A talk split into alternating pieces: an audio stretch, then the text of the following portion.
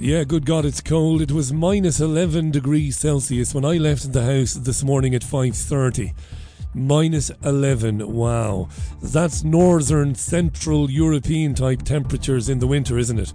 Well, in fact, in some parts of Central Europe, it gets much colder. It's very cold out there, but it's warm in here. I'm Richie Allen, your BBG, with you till 7 o'clock this evening. I'll be taking your phone calls a bit later on in the programme. Before that, I have a very interesting guest indeed. Thursday's show. Let's do it then. It's the BBG, not the BBC. This is your Richie Allen Show, live from the magnificent city of Salford. It's the Richie Allen Show. Broadcasting live on richieallen.co.uk and multiple platforms around the world. And now, here's your host, Richie Allen. Yes, uh, this program is going out on Fab Radio 2 in Manchester. That's fabradiointernational.com. Also on the TuneIn app, tunein.com. Lots of places to hear The Richie Allen Show. In case you're listening on the website and traffic gets heavy as it does, keep that in mind. Okay. I'll be joined this hour by Natalie Bird. You might have heard of Natalie. Natalie is suing the Liberal Democrats Party. The Liberal Democrats. She was barred last year from, from running for Parliament. Why? For 10 years, they barred her for 10 years. Why? Because she said transgender women are not women. She is suing the Liberal Democrats. She's crowdfunding that, and it's going quite well. We're going to talk to Natalie about that and all of the issues around her legal case with the Liberal Democrats. Don't miss that. Natalie Bird on the programme this hour. And as I said a little bit later on, after we chat with Natalie, I'll be taking your phone calls on anything you care to chat with me about. How, how about that? I think that's not too bad. Yes, not too bad for a Thursday. It is cold. Let me do that thing again. Do, if you do pass somebody who is sleeping rough, and if you do have the means, do ask them if they need anything, like a big heavy coat or a warm sandwich or a meal or something. Just keep it in mind when you're out and about around the town centres and the city centres. It's absolutely freezing. I do believe that there are some amazing people in Manchester and Salford working around the clock to make sure that people who are sleeping rough, who find themselves in that situation, actually have some place to stay when the weather is as bad as this. And by bad, I mean it's absolutely freezing in the night time. So uh, yeah, keep uh, keep them in mind, please, if you don't mind. Okay. Speaking of the, the this issue around trans and self-identification and all of that, I don't know if you read this on my website. I swiped it from the Telegraph, but there is a, a documentary called Adult Human Female, and it's challenging transgender ideology and examining opposition to transgender ideology in the UK. And this film was due to be shown at the University of Edinburgh.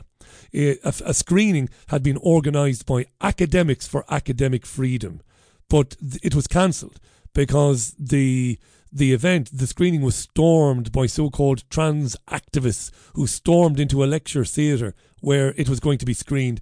They stormed in to stop the showing of the film.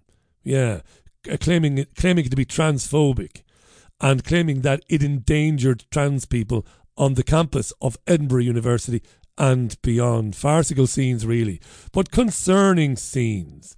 There's a video of this on social media. You can find it on richieallen.co.uk. A video of a, a person called Robin Woof, that's W O O F, who describes himself as a trans woman. And on the video, he is telling the the the organizers of the film that he is a trans woman and a female and he is derided for doing that. It's interesting. Check it out on richieallen.co.uk. We'll be talking about these issues with Natalie Bird a bit later on. There's a lot of controversy in Scotland right now because there's a vote next week on legislation that would allow Scottish people to change their legal sex simply by making a declaration or signing a declaration. And that vote will take place at Holyrood next week and it'll be pretty, I don't, pretty lively between now and then the social media arguments around this particular issue five minutes past the hour. Uh, Boris Johnson is a clown. I, I don't think that is in any doubt. I think we've established that long before the COVID stuff. an absolute clown, Boris Johnson. Has there ever been a worse public speaker than Boris Johnson in living memory?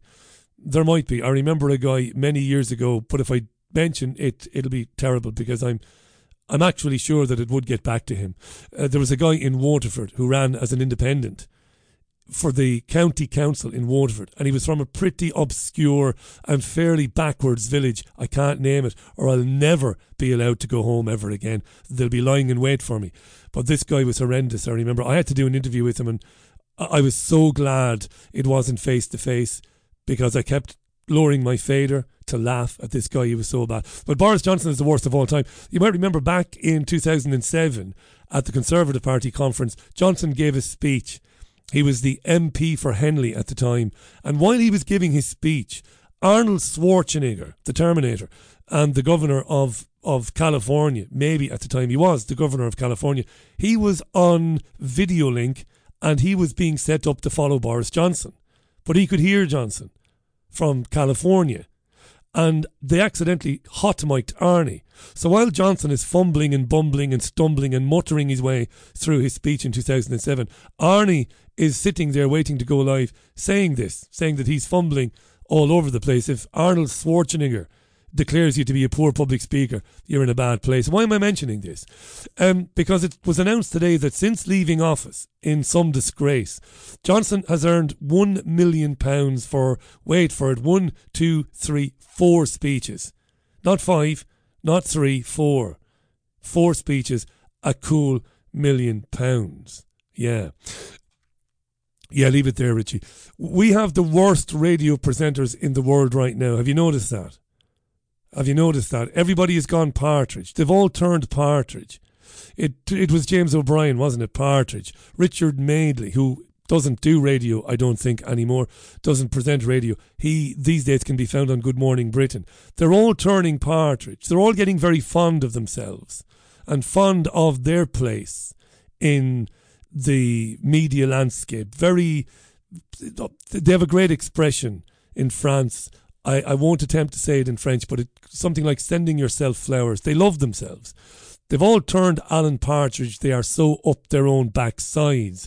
Listen to Talk Radio's Mike Graham, full Partridge here. He read a report yesterday that the Royal Mail strikes have resulted in parcels piling up at depots and that rats and foxes were nibbling them. So the conservative media, of course, is very much against the striking nurses, the ambulance drivers, the transport workers, the rail workers, and everybody else. I'm, of course, in support of all of these uh, industrial actions. Of course I am. Why wouldn't I be? 100%. Might talk about that a bit later on, might not. But good luck. Uh, comrades, I would say, tongue in cheek there. But no, I am in, uh, totally in support of the workers. But the conservative media is um, well, trying to demonise them. I'm not saying there are not some legitimate questions about patient care. I'm not saying those are not legitimate questions. As you and I agree, I think we agree, issues are nuanced and they are complex. They're not simply black and white issues. But I support the workers. Nurses are not so much concerned about their own pay. They have to be because it isn't rising in real terms. It isn't rising at the rate of inflation. And they're struggling like everybody else in the country. But they're also sounding the alarm, nurses, many nurses, about the problems with patient care because of critical staffing issues in nursing. So nurses are good people, the, the, great majority of them. And as I said, the ambulance drivers and the rail workers and the post office workers, I support you all.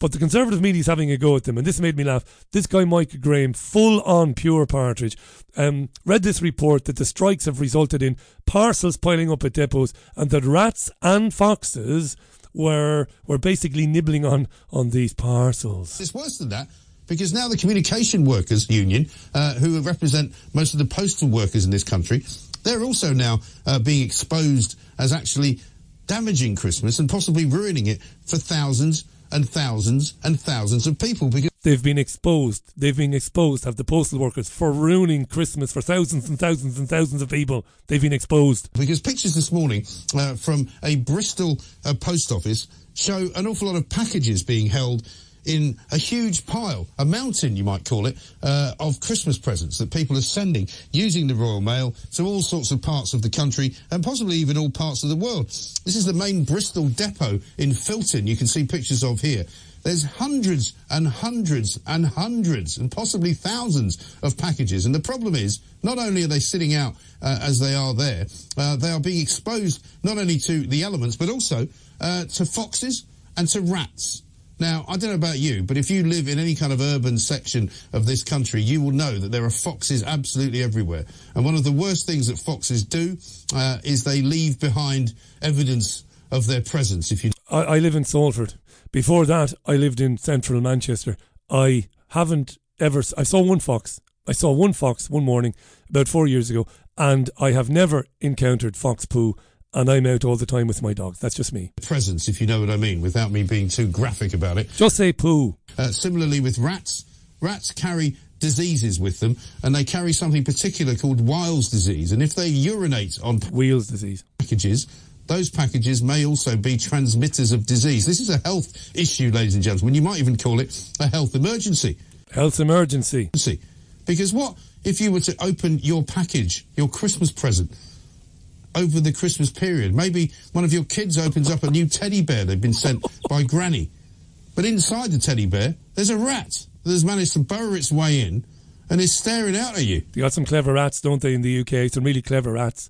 Rats that are so clever they can burrow their way into packaging, presents and that for children, and then reseal the package from the inside.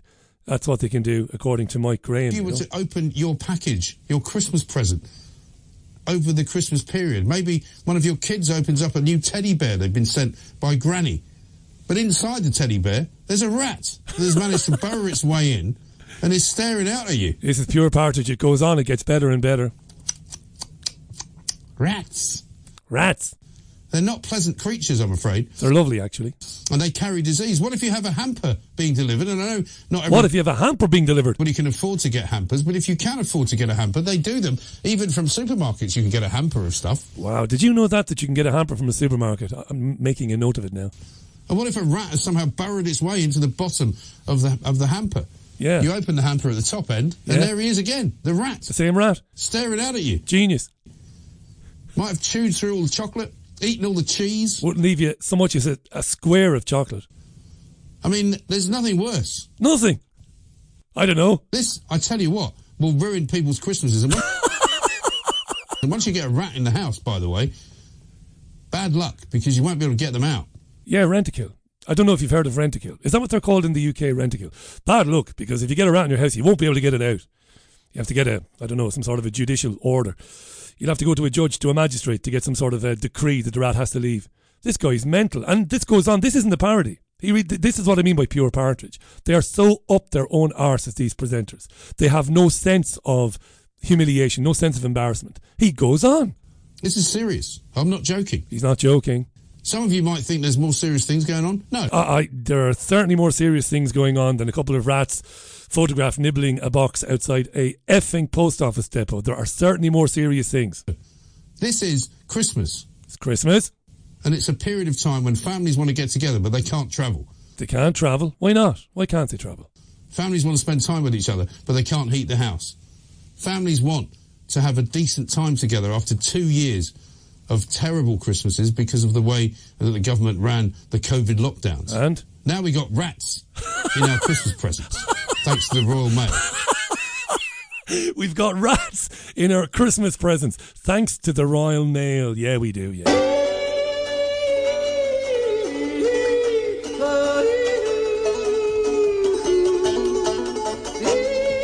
All right. Mike Graham on Talk Radio. It's 14 minutes past the hour. There are more serious things going on in the world, so why didn't you lead with them, Richie? Well, because I fancied a laugh today. Families, they can't travel. They can't afford to heat their homes. They just want to enjoy a nice Christmas without opening a present and finding a rat staring back at them. Hmm. Okie doke. Fauci, Dr. Anthony Fauci, was on CNN yesterday. He was asked to comment on the Florida governor, or the governor of Florida, Ron DeSantis. Because Ron DeSantis said this Tuesday, just this Tuesday gone, that he will petition the state Supreme Court to convene a grand jury to investigate any and all wrongdoing with respect to COVID 19 vaccines. And people who believe they have been injured by a COVID vaccine, people in Florida who believe that, are obviously understandably happy to hear this. What's going on? How did these jobs get passed? Why were these jobs not submitted to the same rigorous standards of, you know, checking to make sure that they're safe as the vaccines that came before them? Why not? Safety studies and, and whatnot, long term data. Why? So DeSantis says he wants a grand jury. Now, Anthony Fauci, of course, the US government's chief medical advisor, well, he might uh, not be too happy about hearing the comments of Ron DeSantis. He might be worried is he worried he's on CNN or he was yesterday? But the latest now, Dr. Fauci, is Florida Governor Ron DeSantis. He's now asking the Florida Supreme Court to greenlight an investigation into, in the way he put it, is any uh, any and all wrongdoing in Florida with respect to COVID 19 vaccines. What's your reaction to that? Yeah. I don't have a clue, Kate, what he's asking for. I mean, we have a vaccine that unequivocally is highly effective and safe. And by their own admission, it isn't effective. It doesn't do anything. At least it does. Well, it does. We know it does something, uh, but it doesn't do that which they claimed it does. So he must know this by now. Either that, or he's not paying attention. And has saved literally millions of lives. The, Nonsense. The Commonwealth Fund has come out with a report just this past week that vaccinations that have been administered over this period of time, this last year and a half to two years, has saved 3.2 million lives, 18 million hospitalizations, and approximately $1 trillion in costs. So, what's the problem with vaccines? I mean, vaccines are life saving. So, quite frankly, Kate, I'm not sure what, what they're trying to do down there. Well, it's quite obvious what they're trying to do because they couldn't have put it any more plainly. We want a grand jury to look into the COVID vaccines, how they came to be approved, and are they doing any harm? Now, a an orthopedic surgeon here in the UK, a doctor called uh, Mr. Ahmad Malik. It could be Ahmad Malik. Okay, excuse me if I'm pronouncing it wrong. It's Ahmad or Ahmad. He is uh, today he has put a video out saying that he supports the Conservative Party member of Parliament Andrew Bridgen in Bridgen's call for the complete suspension of the COVID mRNA vaccines. I don't think I need to, to, to tell you what, what happened on on Tuesday, but uh, Andrew Bridgen had a debate, called a debate, and was given a half an hour to debate the whether the vaccines are causing harms or not, and he made some startling statements about cover ups, about half a million claimed vaccine injuries. He made statements about cover ups on behalf of the British Heart Foundation. He said that people in the know, in the medical business, are covering up the damage being done to some people's hearts by exposure to COVID mRNA vaccines. This is stunning stuff by Bridgen, but largely the media has ignored it. So now Mr. Ahmad Malik, he's an orthopedic surgeon, respected apparently. This is what he has had to say in support of Andrew Bridgen. Quite a lot of us have been very concerned about the mass rollout of an experimental, novel medical intervention to millions, if not billions, of people around the world without proper long term safety data. And over the last couple of years, we've seen increasing number of people um, with injuries, with adverse side effects, an increasing number of cancers, neuro- neurological conditions, heart disease, clots, and now this bombshell revelation by the MP Andrew Bridgens talking about covering up data about the safety of the mRNA vaccines like Dr. Aseem Malhotra has said, we really need to suspend the rollout of these vaccines. We need to stop and do a proper investigation to find out what is going on. Would it make a difference to, you know, your neighbour or even your mother or your father who is planning to have another booster and might have another one in the spring? I wonder at this stage, would it make any difference to them hearing the comments of um, Malhotra uh, the comments of this guy Ahmad Malik, the comments of Peter McCullough, and and if you look at some of the doctors and scientists I've had on, you know, if would it make any difference to them? Would it give them that moment of pause, of indecision? I, I just don't know anymore. It's stunning stuff this this week. What's what, what's what's happened? Yet the mainstream or legacy media is refusing to, to discuss it. Absolutely refusing to discuss it. It got um, a brief mention on social media from the goon that presents mid morning for LBC, James O'Brien, and all he did was mock Andrew Bridgen for being admonished by a judge in the High Court over the winding up of a company. And he mocked Andrew Bridgen for making a silly comment on Irish radio a few years ago when Bridgen said that British citizens have a right to an Irish passport, which is obviously not true. Bridgen was obviously wrong. People can be wrong. I, I'm wrong a lot of the time. But uh, that's what they do, the media. Laugh at the, oh, this guy, is it this guy who did this and uh, the High Court said this? And yeah, but you're just ignoring the claims made by him which are that half a million people at least have claimed to be injured by one of the mRNA jabs. And in 50 years of conventional jabs, we never had so many complaints. Something must be done about that. Anyway, it's coming up for 21 minutes past the hour. You can comment for me, to me, at me, on the usual ways. Uh, the usual way, go to richieallen.co.uk. I'll be taking your phone calls in the second hour up until seven o'clock. If you keep me going, that is your job. I am putting a task in front of you. From just after six o'clock, you've got to keep me on the air till seven. You've got to ring me up and you've got to say interesting things to me. Or I'm going to the pub. And I'll even tell you which pub, so if you're nearby, you can come and join me. Here are the contact details just in case you don't know them. I, of course, forgot to ask Raj to put them on social media today, but I'll try and do it during the next piece of music, right? The contact details, please. Please. You know what I was going to do there? I nearly played the Sunday morning melodies jingle. Let's have the contact details. It's your call. Skype, chat with Richie, or call 0161 818 2018. If you're calling from overseas, it's plus 44 161 818 2018. Talk to Richie now. After six o'clock. Do you hear me? Thank you very much. It is time for me to line up my first guest. You do not want to miss her. Speaking with me on the other side of Lisa Stansfield. Uh, this is very important. This I'll be joined by Natalie Bird. Don't miss her. Back in three minutes.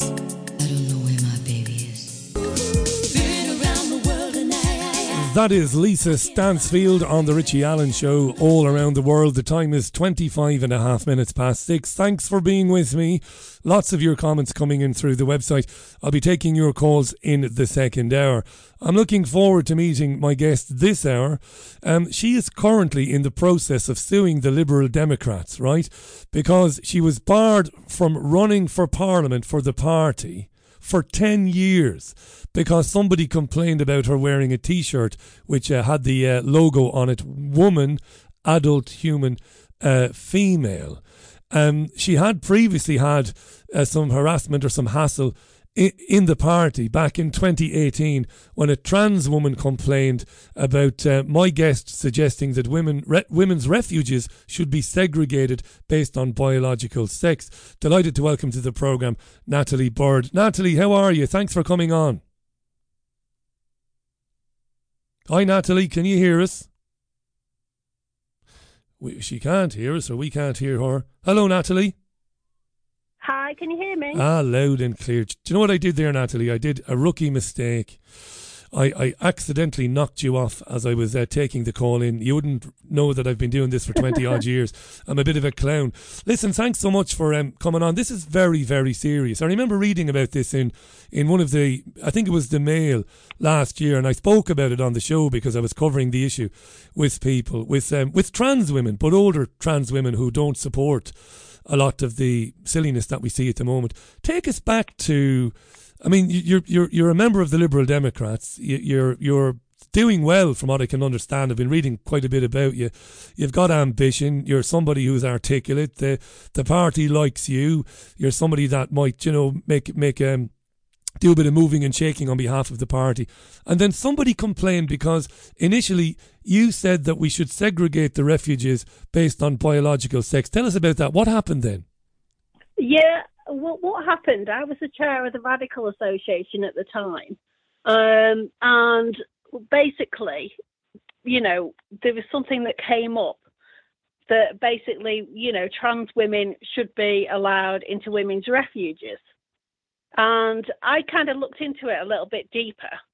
And then when you realize that, you know, there are an awful lot of trans women that don't seek to have any kind of operations at all. So what you're effectively letting male bodied trans women, uh, men for all other effects, into women's refuges at a very time where they've gone through abusive relationships, they've left abusive relationships that highly traumatized and highly vulnerable. Yeah. Um, it just seems really strange that we're then allowing them to basically go into the women's refuges and traumatize them further. And this is I mean, important that- to point out now. you This know, this is personal for you. we've forgotten to centre vulnerable women, Yeah. and we're instead focusing on, you know, a minority that these, you know, there doesn't seem to be much evidence of whether how vulnerable they actually are. And an important thing to remember here, and I should have mentioned this in in the introduction, this is very personal to you because you've had abuse in your own life, right? Yeah, yeah. I mean, I had to leave an abusive relationship with my two boys, and all of this had just happened just before I kind of got into this debate internally. So it was all pretty fresh and raw in my own mind. Um, so, yeah. And you make this statement, which I think is pretty reasonable. And I suppose some of our listeners will say, well, that's not surprising because I've taken a pretty strong point of view myself on this. But it's not an unreasonable thing to say that we should segregate a, a women's refuge based on biological sex. And and then somebody called Zoe O'Connell got annoyed about this. And did you have face to face conversations with Zoe O'Connell? No, no, no. I've never met her. Um, Zoe is a partner of a Lib Dem councillor that lives down in Cambridge. Um, and obviously, all of these kind of discussions were going on in the Facebook group. Basically, I'd mentioned the fact that I had reservations about trans women being in women's refuges. And what immediately followed that was Zoe O'Connell writing directly to the par- then party president to get me expelled from the party. It's amazing to me. Full stop. Yeah. And all my um, party positions removed. You make a, again, I'm going to say this, a reasonable, you say, here is my position, and I think it's a reasonable one. And somebody attempts to have your political career destroyed, basically, because they don't agree with it. Mm. Uh, I mean, I don't think my point of view is out of line with what the majority of the country would think. Yeah, I agree. The majority of the country want to keep vulnerable women safe. They want traumatized women to have a healing space. Yeah.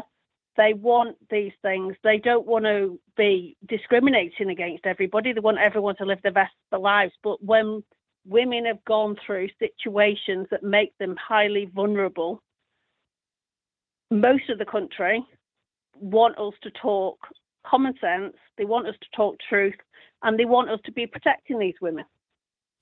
Years ago, when I started off in radio in Waterford, my, my mid morning talk show, we used to speak with the Rape Crisis Centre a lot. There was an amazing woman there called Sheila who ran that. And sometimes we would interview some of the women, but obviously we would alter their voices and stuff. And I never really had much of an idea, you know, as a bloke, what, what it must be like for anybody, for any woman to live in a situation where, where, where there's battery or sexual battery. But it was some eye opener for me, to be honest with you, Natalie, meeting these women. And I'm not virtue signaling by saying that. I'm not. It was an ama- Oh. you know meeting the, and seeing how terrified these women were, and how absolutely vulnerable they were. And and you've gone through it. And then to think that it's okay then, you know, that we we would allow a man who claims to be a woman to access those services and put those women in a very an even more vulnerable position. It's lunacy to me. Well, I think what we've got at the minute is I think you've got a number of politicians that are basically not thinking this through critically on any kind of level. Yeah, I mean, they're basically, you know, they're being fed a narrative by the trans side, which obviously focuses on their own vulnerabilities. But the problem is, is that they're not having the wider discussions with other groups with their own vulnerabilities to get the full picture. Yeah. Yeah. And then because they're scared of offending people, they're, you know, saying what they believe is to be the right thing. But again, they're not focusing critically on the impact of spouting these statements, which, you know, I think they need to do. I think our, our politicians cannot just state trans women are women without thinking about the wider impact of the real life implications that will have. And I think this is why so many women have been celebrating this week at what J.K. Rowling has done Yeah. with regard to opening up the women's refuge. Because Scotland, again, the politicians there seem fixated on introducing what I see as very dangerous legislation without giving any real thought as to the long term impact on women. We'll talk about that in a second, right? Let me remind our listeners: Natalie Bird is our guest, and Natalie, I'm not going to forget to mention the uh, the fundraiser. So we'll talk about that as well, and we'll put links up to it. I'll put a link to the fundraiser on the podcast notes as well. Natalie, rising star in local Liberal uh, Democrat Party, a rising star, no doubt about that. Made a comment, um, a, a legitimate and, and I think a reasonable comment about segregating refugees to make sure that biologically, uh, biological women, real women, are protected. And a trans woman took umbrage at that and set out to basically destroy Natalie's, you know, um, uh, passage through the party. You know, any chance that she might have to stand um, for for MP or, or, or locally. That we, we- we've just discussed that. And did that harassment then, and, and knowing that was going on, did that, and we are going to talk about Scotland, of course, in a minute, did that lead up then to you wearing the t shirt? I mean, did you wear the t shirt? Again, I have no problem with you wearing the t shirt. Was it because you were just kind of pissed off of it, Natalie? Is that why you wore the t shirt that said woman, adult, human, female? Well, the problem we've got within the political party is that you can't really have any discussion on these kind of issues. And, you know, we've got potentially thousands of councillors across the country. Yeah, and I think it's really important they know about the Equality Act and they know how they should be applying the Equality Act within their councils, within the country to protect women appropriately. But the problem is, is that internally, there is no way of having these discussions. And if you try and start these discussions, you find that you're banned or expelled or excluded from groups and silenced, which isn't particularly helpful. Um, so, yeah, I, I attended this meeting, and bearing in mind it can't be discussed any other way, I thought the t shirt would be a good silent protest around the issue. Fair enough. So, yeah, I mean, what happened following that, to my mind, you know, is just so extreme. And the punishments given to me are so harsh. I mean, at the minute, I'm banned from any party internal role or external role for 10 years, which is double that of electoral fraud. For wearing a t-shirt, and uh, can I For wearing a for, t-shirt. for wearing a t-shirt that states a fact, that states an absolute an absolute truth. Your former leader, Tim Farron. Um, I interviewed Tim Farron years ago when I was um, doing a television thing in London, and uh, always found him a pleasant chap. Tim is a Christian, and I I know he has opinions on this. Would he have been supportive of you? I mean, there must be some support in the party for you, even if it's silent support, or sorry, even if it's more kind of you know private support, like Natalie. You know, I support you, but I can't say anything. I'm guessing there's quite a bit of that. Yeah, uh, yeah, there is a lot of support, but people are scared about being vocal about it, which, Right. you know, you don't blame them. They're scared that if they actively support me, then they themselves might lose their party roles and positions, I'm not which, the yeah. again, is why I'm bringing my case because I want to ensure you know, what's happened to me can't happen to any female candidate in the future. And that's why we're speaking with Natalie. She's, as I mentioned in the introduction, she's suing the Liberal Democrats, and that's a very expensive thing. There is a fundraiser for it, and we'll we'll talk to Natalie about that in a few minutes. And I will put the fundraiser details on the podcast notes, and the podcast will be listened to hundreds of thousands of times over the next two or three days. If you can support this, do. This is really important. This this is free. This is at the coal face now of of free speech. Um, Natalie Bird is our guest amazing that they could say for wearing the t-shirt 10 years expelled you can't do this you can't stand you can't be a member. Um, the scottish situation. Why you're brilliant on this issue of course you are. I, I can't put this into words. Why is it so important that the Scottish government is defeated next week in Holyrood? Just to remind our listeners they want to make it so very easy for somebody to um, to, to basically to sign a declaration declaring that their sex is different to the sex they were born. And then that will be enshrined in law. That's effectively it in a nutshell. Why is that so dangerous? And is there any chance that they'll be defeated next week? Well, I think it depends how many of our politicians in Scotland can demonstrate real integrity and strength and, you know, standing up to their party policies around this. Um, this is the key thing in Scotland next week. I think what's gone through the court is really, really useful because it has actually clarified the position and it has shown the impact that the Equality Act, that the GRCs are having on the Equality Act, which to my mind, the the effects of a GRC and legally changing a person's sex is really then impacting everything for women around who can access yeah. women's spaces. And if you're saying that as soon as you have a GRC, yeah, and you can then complete one online, you don't have you pay you know a low fee for this. You don't have to have any physical or hormonal changes, but as soon as you've got the certificate, you can enter any woman's space, any women's refuge. You'd be potentially put in women's prison. Um, once you've got that certificate, you are, for all intents and purposes, legally a woman. Yeah, that then it gives us no way of actually protecting women and keeping women safe. And there's so many. F- it gives women yeah. no space to do that, no space where they can heal from trauma, nothing.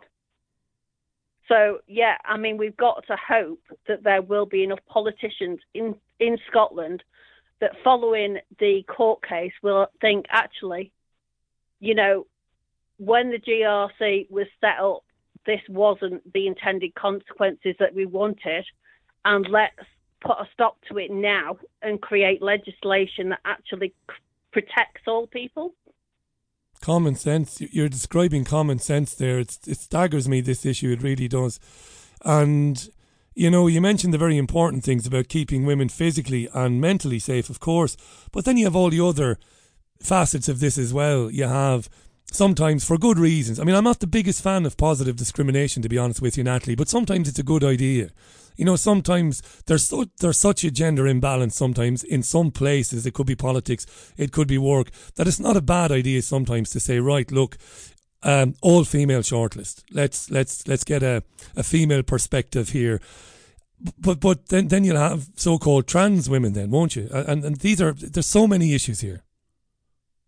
Yeah, yeah. I mean, basically, it opens up a Pandora's box that you can't easily close because, you know, your all women shortlist will be for all women and trans women.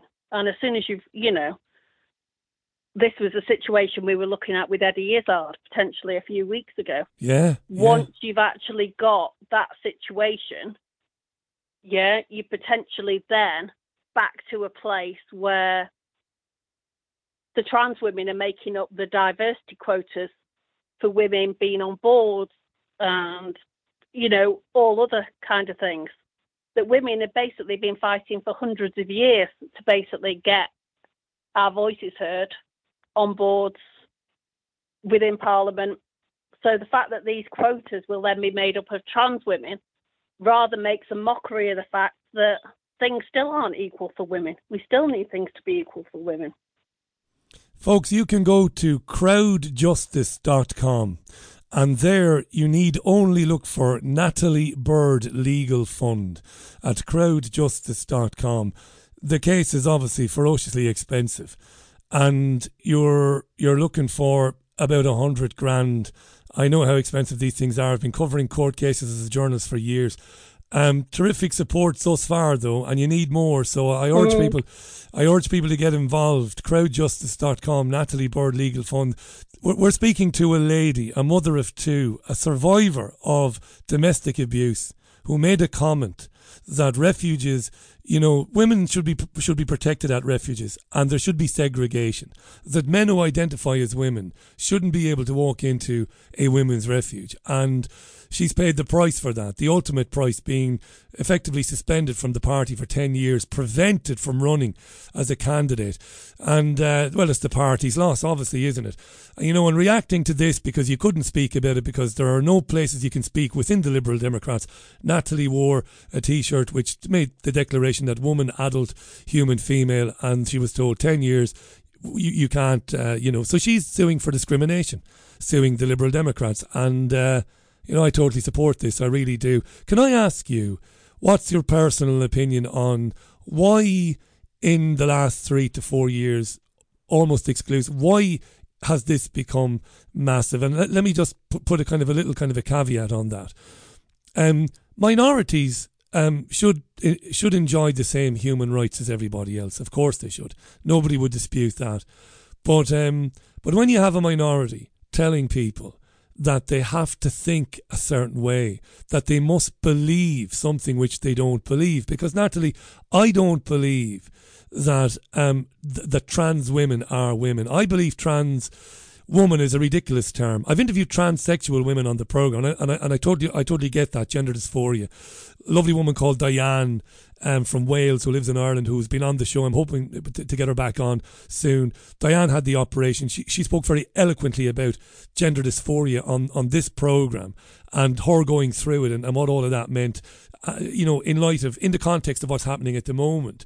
So we don't want to discriminate against minorities, but we can't have a very tiny minority telling people that you must almost declare that you agree that we are women, and if you don't, there will be consequences for you. How has that happened in the last three to four years? What's going on? I think what you've had is a situation in the past where basically, you know, trans women were there, but they were largely, you know, going the lengthy and rather horrible process and having these operations, these, you know, the gender assignment operations, yeah. And because the numbers were so small, and because I think women felt an awful lot of pity towards them, then in very small numbers, women allowed them to enter women's spaces. But that situation has now moved with re- the introduction of self ID. And self ID basically means that anybody can undertake um, you know, you need can fill out a legal form saying that I'm a woman without any physical, without any hormonal changes. Yeah. And that effectively then means that any man can declare himself a woman, walk into a woman's space, and we've got no way of keeping women safe. So I think on that basis, things have fundamentally changed from where they were maybe 10, 20 years ago. And I think, you know, there's an awful lot of women that have thought through critically the impact of this yeah. in real life situations for women, particularly women that are highly traumatized and have gone through, you know, situations that make them really vulnerable. And I think the last three to four years has seen those women, like Maya Forstater, uh, raising the alarm and saying, actually, do we really want this to happen? you know, can can our legislators give this legislation a bit more thought, yeah, and act in a way to protect the people that do need protecting because nobody wants to discriminate against everybody and everyone wants people to live their best lives. Yeah. But at the same time, words have got to have meaning and we've got to be able to speak the truth. And we've also got to have discussions around things we find uncomfortable, which I think we are particularly struggling with in society at the moment. On, on so many levels. You're absolutely right. And and I think, I mean, I'm um, late 40s Irish guy, and uh, my, my politics would have been on the left. Um, I don't have politics, I don't think anymore, but they would have been on the left for, for years. And um, there was a time, I remember a time when we just lived with people who maybe had ideas that we didn't agree with. We lived with them. You know, and I've spoken to trans women, I suppose different types. The, the, older trans women or trans, but, but trans women, yes, who who are bewildered by this. And I've spoken briefly, not not too often, to younger ones who kind of have the attitude that you know that there has to be an acceptance in society that trans women are women. And I come from a different time when we don't live like that. We have to accept that there are people who see the world differently and we have to get on with them and, and tolerate them. Tolerance is a two way street, you know. I spoke on Twitter some uh, months ago or Facebook uh, to to uh, a trans woman who was really cheesed off that I said the trans women are not women. Now I didn't say that in a, in a confrontational, aggressive way. I just said, um, you know, I don't believe that trans women are women, and I said to the person, like, what would you have done to me? And the the person was very honest. I'd have you booted off social media. I'd have you kicked out of your job. And I said, why? Because because in, in every fibre of my being, I don't believe genuinely that you're a woman. I would see no harm come to you. I wouldn't see you discriminated against. I'd be the first one to stand alongside you if I thought that you were being genuinely discriminated against. But because I just don't believe you'd have me destroyed. And the answer coming back was yes. I, I, I, I can't believe this, to be honest, Natalie. I really don't. I mean, how has it come to this, you know? You, you've, you, to be honest, I, I, mean, I don't believe all trans people have that kind of mindset. I no, I don't either. Very small yeah. minority of extreme trans activists that do have the mindset and are targeting people. But at the end of the day, people can't be forced and, you know, the harder you try to make people be forced to believe things they don't actually believe, the bigger a backlash you're going to cause to yourself in the long run, yeah. run from my perspective. Um, but again, you know, I think most trans people just want to live quiet lives in peace. And I think these extreme trans activists are hurting the whole trans community. I mean, they can believe whatever they want to believe that they are. Yeah, they absolutely. can't force me to believe in their own internal beliefs. Absolutely right. I've said it a thousand times. I mean, I've known through Fab Radio, this program goes out on Fab Radio in Manchester. I've known uh, a trans woman through the show. And who, what, what decent person would refuse to call somebody by the name that they request you, you use? Nobody, you know, who's decent would say no. Um, yeah, th- this is really important. Natalie Bird is our guest. She's suing the Liberal Democrat Party for discrimination. She was basically excluded from the party for 10 years because she said that women, uh, spaces reserved for women should be protected for women, for biological women. Natalie, um, I'm going to mention the crowd uh, justice again, and then I want to, want you to tell us in the few minutes we have left about how the case is proceeding. So, Natalie uh, Bird Legal Fund, go to crowdjustice.com and there just search Natalie Bird Legal Fund. It came up for me in a matter of seconds. If you can help this, this is a really big case. Where is it, Natalie, at the moment? Yeah, um, basically, I was at the Royal Courts of Justice yesterday and we had the initial directions hearing with the judge. So basically, what we're looking at uh, is a trial next year. Early next year, do you think? Or did he give you any? Uh, Go on. I'm not. Yeah, I'm not sure on the timescales yet, to be honest. But it will be. It will be next year, and it will be against the Liberal Democrats. And you know that is, as far as I can see, that's the only way that I'm going to get justice around what's happened to me in the party. I think you've got a fantastic chance, really. You know, I'm no, I'm no, I'm no legal expert. I'm not, but I've covered enough discrimination cases over the years. I think you've got, you know, a nailed-on uh, case there. nothing you said or did could be, um, you know, seen as or accused of being hurtful or harmful. You made a statement of fact. You tried to open up a discussion about something very important. And they said, well, get out and you can't come back for 10 years. I think you've got a great chance. And I know you've got a lot of support. I know you can't mention names, but, you know, a lot of fairly influential people, I, I, I imagine, are supporting you. Would, it, would I be right in saying that? Yeah, yeah. I mean, there there is a lot of quiet support. Um, but as I said earlier, within the party, I mean, people are scared of vocally supporting me because they're scared that that will lead to themselves leading, leaving roles and positions and being targeted, which you can, you know, you can really understand why they're fearful, particularly with the way that I've been treated. Uh, it's abominable, really. You're supposed to maintain some modicum of objectivity when you speak to people like you, Natalie, but I can't really. I mean, it's it's pretty open and shut, really. You know, you made you, uh, you know you made a, a pretty sensible statement. You, you you asked for a discussion about the rights of biological women. You certainly didn't call for discrimination against anybody, and um, it's rotten, folks. Um, Natalie Bird, go. You'll find Natalie on Twitter, by the way. Let me just grab. That's at nat n a t underscore free speech. So it's at nat underscore free speech. Give her a follow there. And if you can help out with the legal fund, crowdjustice.com, just put in Natalie Bird Legal Fund. Natalie, I hope you'll remember me next year when you win this case and you'll come back on and have a chat with me. Yeah, yeah, I look forward to that. Thank you very much for tonight. Lovely to meet you. Merry Christmas and a Happy New Year to yeah, you and, and yours. You. Have Thanks, a wonderful Natalie. Christmas. Thank you. And you too. Natalie Bird there. Um, a real mover and shaker. You know, a woman who was on the path uh, to uh, to good things at the Liberal Democrats and made a statement that we we should be careful about refuges for women and we should segregate them based on biological sex. And a trans woman went after Natalie for that, and uh, lots of other people went after Natalie uh, for saying that.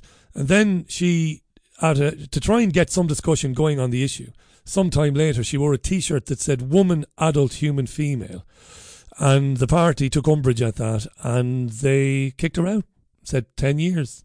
She says, "No, I'll I'll sue you for discrimination. You can't do that. I'm a biological female. I was asking an important question, and we'll see you in court." And uh, that's what she's doing. It's coming up for five minutes to the top of the hour. This is Thursday's Richie Allen show. It is absolutely Baltic in Salford right now. I don't think the temperature, the air temperature today, got above minus four degrees. And as I said, it was minus eleven this morning at five thirty when I ambled my way out of uh, our house and not slipped. It's funny, isn't it? Because we didn't have any rain before the the really cold snap, the Arctic cold snap. Because we had no rain before it, my running hasn't really been been affected. Uh, one or two listeners elsewhere in the country have been dropping me messages saying that they've had real problems with icy footpaths and icy roads. But so far, touch wood, he says, no such problem here. I've been able to run without. Usually, w- w- when we get the icy footpaths, it's usually February. And I've had a few spills, yes, a few arse over tit, as it were. Yeah, yeah, yeah, oh yeah. It's some sight when a big baldy gammon, six and a half foot tall, falls like Bambi on ice. It's hilarious. It's happened to me a couple of times, but uh, luckily enough, I've only had a couple of scratches. I've never had, again, touch wood, I've never had a, a really, really serious injury. Yeah. Let's try and keep it like that, eh? Let's try and keep it like that. Um, I'm a plonker. I'm supposed to have lined up a bit of music, but I haven't done because I'm a bit of an idiot. What I will do is I will play the phone in jingle sting thing, have a listen to it. I'll be opening the phone lines in about five minutes, and it is up to you to keep me on air till seven o'clock. How about that? It's your call. Skype. Chat with Richie. Or call 0161 818 2018. If you're calling from overseas, it's plus 44 161 818 2018. Talk to Richie now. Yeah, at some time in the future, I swear to God, I will master the equipment in my studio. I'm still fumbling around it. It's a big old thing. It's much wider than I'm used to. I'm used to a more narrow console desk, but this is wide, and I'm a big lad with a big reach, but it's still Still winding me up. And I've got all these hot keys, and I'm forever pressing the wrong hot key, even though they're labelled. Why? Why are you doing that? Because I'm a thickeen. That's a wonderful, not Jackeen. That's a different thing entirely. I'm a thickeen. Yeah, I'm a thickeen. That's thick, T H I C K. Een, E E N. I'm a thickeen. Pandora says, good luck to Natalie. Uh, thanks and good luck, says Pandora. Thank you, Pandora. Cooksy says, Richie, can you say hello to my mother in law, Jane Murphy? Jane is an avid listener and could do with being cheered up. Jane, I'm sorry that you could do with being cheered up, whatever's going on. Um, I hope you'll be okay. Thanks for listening, Jane. The BBG loves you, Jane Murphy. And uh, thanks for listening, yes. Thank you. And thank you, Cooksy, for, for the kind request there. It's uh, two minutes to the top of the hour. The website's slow, isn't it? It's the traffic, peeps. It's the traffic. You're bragging again. I'm not bragging. It's the traffic. It's ridiculous at the moment. I've been speaking to Hayden about it. We're doing everything we can. But that's why I sometimes do mention TuneIn and Fab Radio 2. There are other places to listen, you see. Okie doke. Banjo says, Can JK Rowling bung Natalie a few bob? Maybe JK has bunged a few bob to Natalie. How do we know that JK Rowling hasn't? Isabel says, Richie, I met my friend in the local park today. We chatted about his lovely father, an elderly gentleman who has had all the jabs. And the elderly gentleman fully trusts the narrative and refuses to hear anything against the vaccine. Then my friend told me the most amazing thing happened. Earlier in the week, the father happened to be in the room when your show with your first vaccine injured guest was on. And for the first time, this is Alex Mitchell, and for the first time, my friend's dad paused what he was doing to listen and looked like he was actually paying attention. And the best part is, says Isabel, since then, the dad has been asking questions about the vaccine and the injuries that came with it. He has even watched Died Suddenly and on his own, uh, of his own accord. Hearing the gentleman's story has perhaps prevented my friend's dad from taking another vaccine, and hopefully he is one of many. And Isabel says, Well done to the programme for giving a voice to those who were injured by the jab. That's very kind, Isabel. Thank you. All you want is for people to get all sides of it. Ultimately, everybody in the country should hear what Andrew Bridgen had to say in Parliament last week, this week. Everybody. Everybody should hear him. Everybody should hear Malhotra, Aseem Malhotra. Everybody should hear uh, Dr. Ahmad, who, who, who, whose clip I played a bit earlier on. These are medical people trained at what what most people would consider to be, you know, the Ivy League, like the elite universities, right? That's what they would tell you, right? They would tell you Chris Whitty, and he's, he's very qualified. Well, these men and women who signed the Great Barrington Declaration, and these men and women who have come on this program, they have qualifications that are equal to Chris Whitty, and often they're far more impressive. Everybody in the country should hear that there is a scientific opinion that is held by many people that the jabs are unnecessary. That's the most important thing. If you leave aside the injuries for a moment, there are many hundreds, if not thousands, of qualified men and women who say the jabs are not necessary. Not for something like COVID 19, whatever it is. And then there are many who say that evidence is emerging that the jabs are very dangerous. It is the job of the mainstream media, its only job, to make sure that those people are heard from too. And then you can sleep easy. You can go to bed and sleep soundly, knowing that your morals, your ethics are in the right place. I did my job. The government wants people to have this job. I did my job. I was suspicious of the government. That is your job as a, as a presenter, as a producer, to be suspicious of authority. So I found some very qualified doctors who say the jabs are probably dangerous for many people. I put them on the air. I've done my job. I can go and sleep easy. That's how simple it is, journalism. There's nothing to this game. There really is not. Give everybody a say. Let the listeners make their own mind up. Richard says, uh, I listened to the show with Flat Earth Dave. He says, and with Piers Corbyn being an astrophysicist, he'd be the right guy to debate Dave. He would actually be the right guy. He'd be one of several right guys, but he would be uh, the right guy. Dan says, in his opinion, transgenderism is a precursor for transhumanism. Uh, the ideological, chemical poisoning and subversion of mankind. Right, I'm going to take a tune. When I come back from that, I'm going to sit by the phone and I'm going to drum my fingers like that. And I, I will expect to hear from you. I expect to be entertained. To keep me on air till seven o'clock. It's your call. Skype. Chat with Richie. Or call 0161 818 2018. If you're calling from overseas, it's plus 44 161 818 2018. Talk to Richie now. Talk to me now. And as I said, your calls in a moment after this. Colds, seasonal flu, and respiratory diseases, a nuisance, but we all get them. Now more than ever, it is essential to have a robust immune system. Inspired by the Zelenko Protocol, Immune X365 is a unique formulation that combines effective levels of vitamins D3, C, and K2, as well as zinc and quercetin. Take back your health with just two capsules of Immune X365 every day. As a special launch offer to UK listeners of The Richie Allen Show, you will receive a discount of 15% by using the code RichieAllen365 at checkout. Go to immunex365.co.uk to get yours now, and with free two day track delivery. It's your call. Skype. Chat with Richie. Or call 0161 818 2018. If you're calling from overseas, it's plus 44 161 818 2018. Talk to Richie now. Talk to me then. I've heard people say that Talk to me. too much of anything.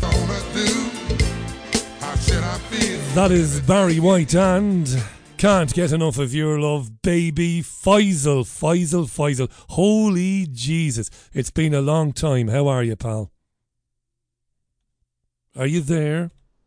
I am here. I did it again. I knocked you off. I knocked you off. The hot keys. It's the hot keys. Had tw- 20 years practice knocking people off the It's microphone. hilarious, isn't it? Yeah. And you know, back in my mainstream days, I never did that. And there are lots of people who listen to this from Ireland, from Waterford, who would, would call me out on my lies if I was lying. I never kicked a, a caller off. I never insulted a caller. I never insulted a guest. I had heated discussions with politicians, but I never resorted to the crap that we saw from Piers Morgan and, and James Whale. Not because I'm an angel, but I don't believe in that rubbish. Absolutely. I, I, I don't think anybody resorted to that back in those days. It, it, it, it's something that's really happened in the few, last few years. Yeah, certainly around around these parts. Brilliant to have you on, pal. It's been ages. Um, well, you're kicking things off, Faisal, so um, off you go, my friend. Right. Um, the flat Earth thing yesterday. Oh, yeah. um, I was I was- very keen on that, and, and I was actually very disappointed with, with, with the guy. Um, what one of the things that gets me about it is uh, the kind of mischaracterization of, of the belief in globe uh, globe Earth to start with, like that it's just something we believe recently, or it's something that uh, we only believe because NASA tells us so, and because they show us photographs and stuff like that, or or, or the authorities Yeah. It, it it's been something that's anyway came from uh, uh, the Greeks were sh- uh, looking into it and, and, and were doing maths to, to prove the Earth was round. Can you remember the name of the the scientist? Eratosthenes. That's was- the right, was the. It was yeah. basically, um, it- it's one of those weird things. He, he, he should have figured more in, in the education system, like Pythagoras. His, his, his name should be roundabout equal with, with Pythagoras, who Yeah. everybody knows. Um, he was a contemporary of his.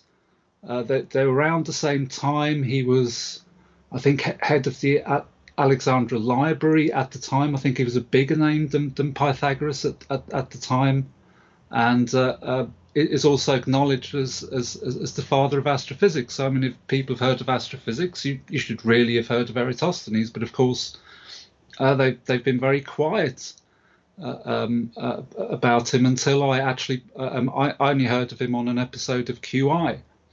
And, and, and, and that was the first that I sort of started seeing of him. But I think in, in the 50s, uh, IB, there, there's a video on YouTube about a, a, a that's an IBM, some kind of ed- educational video that, that that's quite easy to understand about his uh, work and, and and how he proved the Earth was round.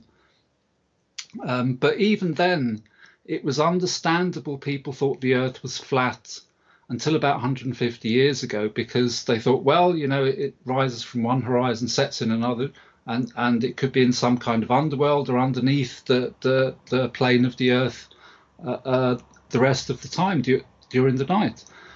But since fast travel and fast communication, we've known that it's daylight in one place and right. and night, night in another place. which I That- pointed yeah, out to there's time zones. which I pointed out to Dave last night.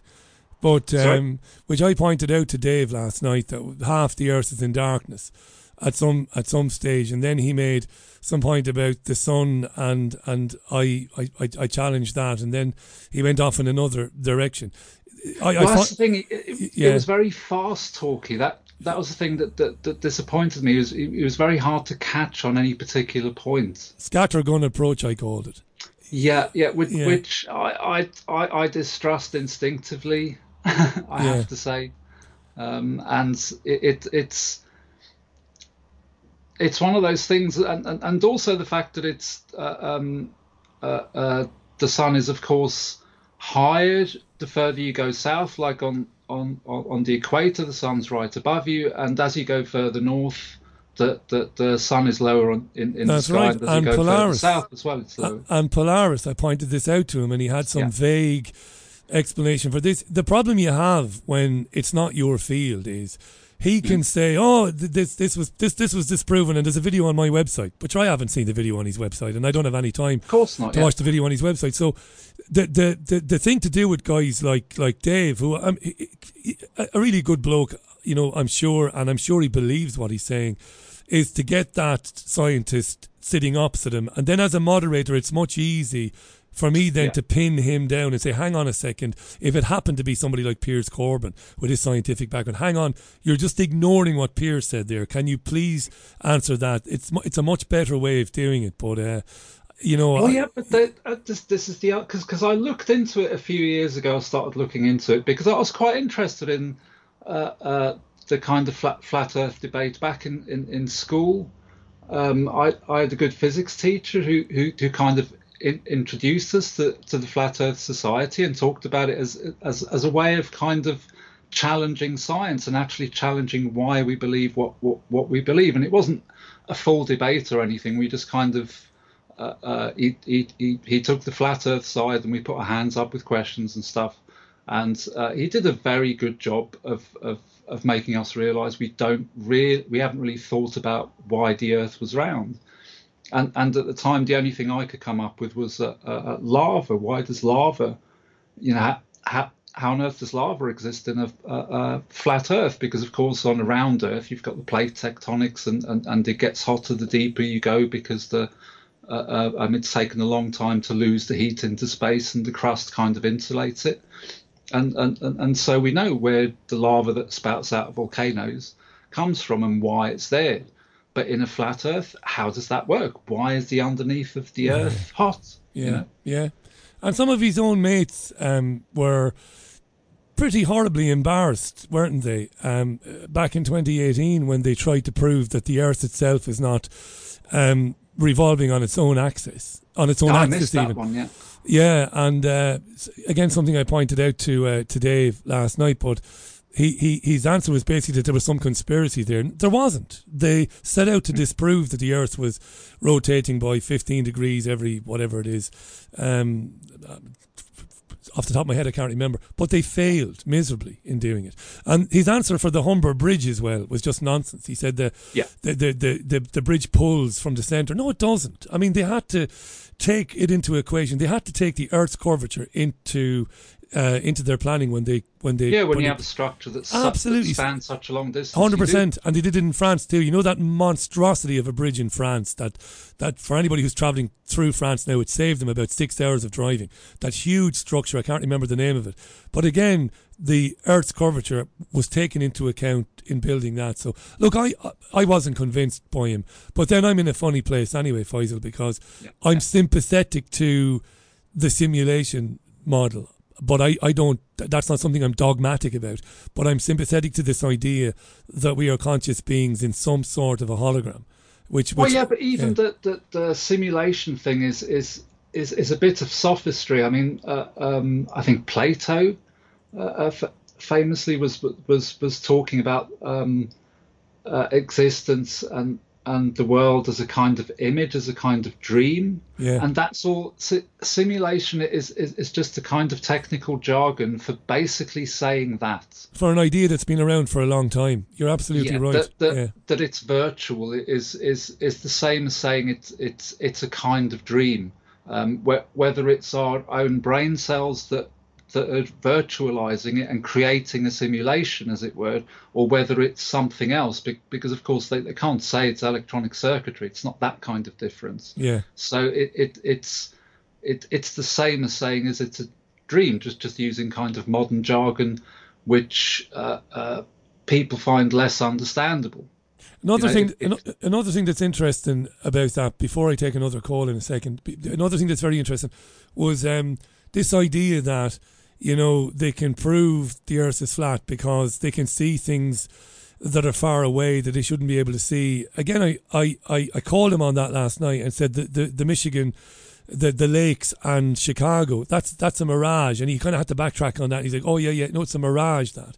You know, that's a, that's that, that again, pretty basic well, science it, to understand. And, and again, it's it, yeah. it's one of those things that he said, oh, you can go and verify this for yourself, but who's actually going to do yeah, that? Yeah, who's doing it? Yeah it, it's it, it's very difficult to do, which is why they use that as an example. And and, and these things with laser beams, which it, it, it would be different if if if they managed to do it on on a large scale with a lot of people, with a lot of scientists watching, and and, yeah. and, and the media may be involved and stuff like that. Yes, but if if they're just showing a video that's a very easy thing to fake. Anybody could do that. Anybody could do that. I'll tell you what was interesting, Faisal. Um, it, none of this is ever about um, the presenter. It shouldn't be about the presenter. But I'll tell you what I found interesting was today there were a number of tweets and Facebook messages from people who wanted to hear him, um, who were properly pissed off with me, and for, basically because I didn't agree with him.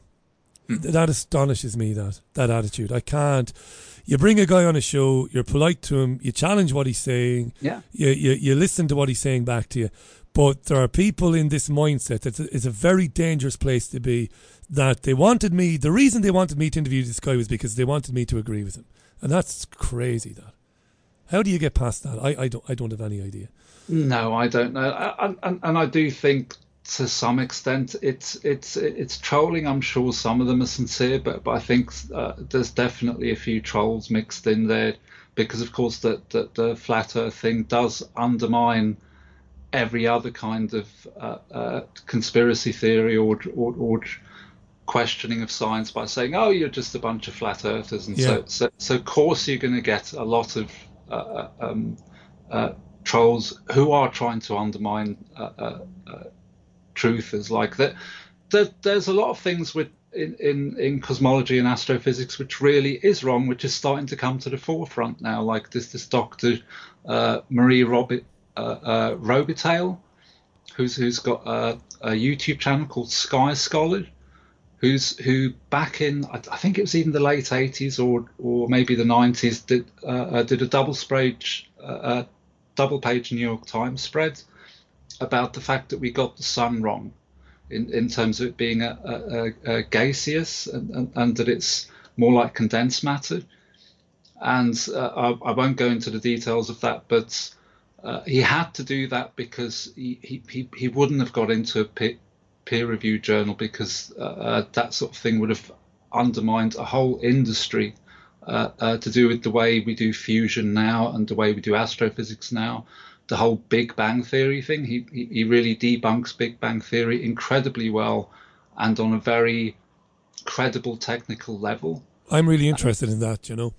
The origins of the universe, the, the what we were taught in school, what you just um, articulated there, this Big Bang theory. There was nothing, and then there was a Big Bang, and now we have now we have what we have. That's the sort of thing I'd like I'd like to get into. I am going to move well, on, Faisal, the, right? Because the, I'm getting the a, theory itself is, is is sort of fine at an intuitive level, and and it's a good theory. But all the the stuff they cite as proof to do with this uh, microwave background echo of, of, of the Big Bang, except even just from a completely uh, uh, simple perspective, um, an echo has to bounce off something.